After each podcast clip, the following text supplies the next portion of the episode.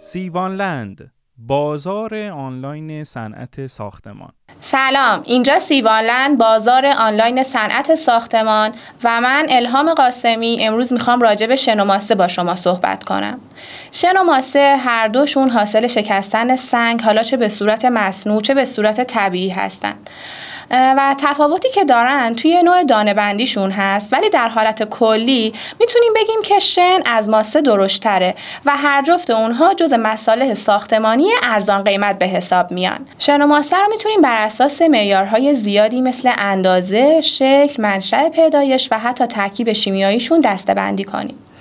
برای مثال اگه بخوام شنها رو بر اساس شکل ظاهریشون دسته بندی کنیم به 6 دسته شن شکسته، شن شسته، شن دوبارشور، شن نخودی، شن بادامی و شن فوم شیشه تقسیم بندی میشن و ماسه هم توی صنعت ساختمان به سه دسته ماسه شکسته، ماسه شسته و ماسه طبیعی دسته بندی میشه.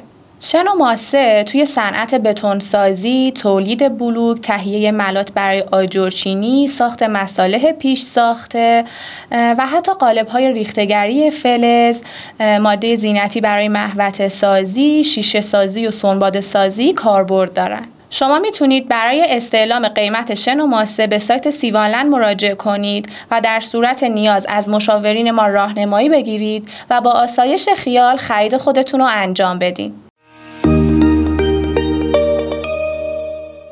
سیوانلند بازار آنلاین صنعت ساختمان.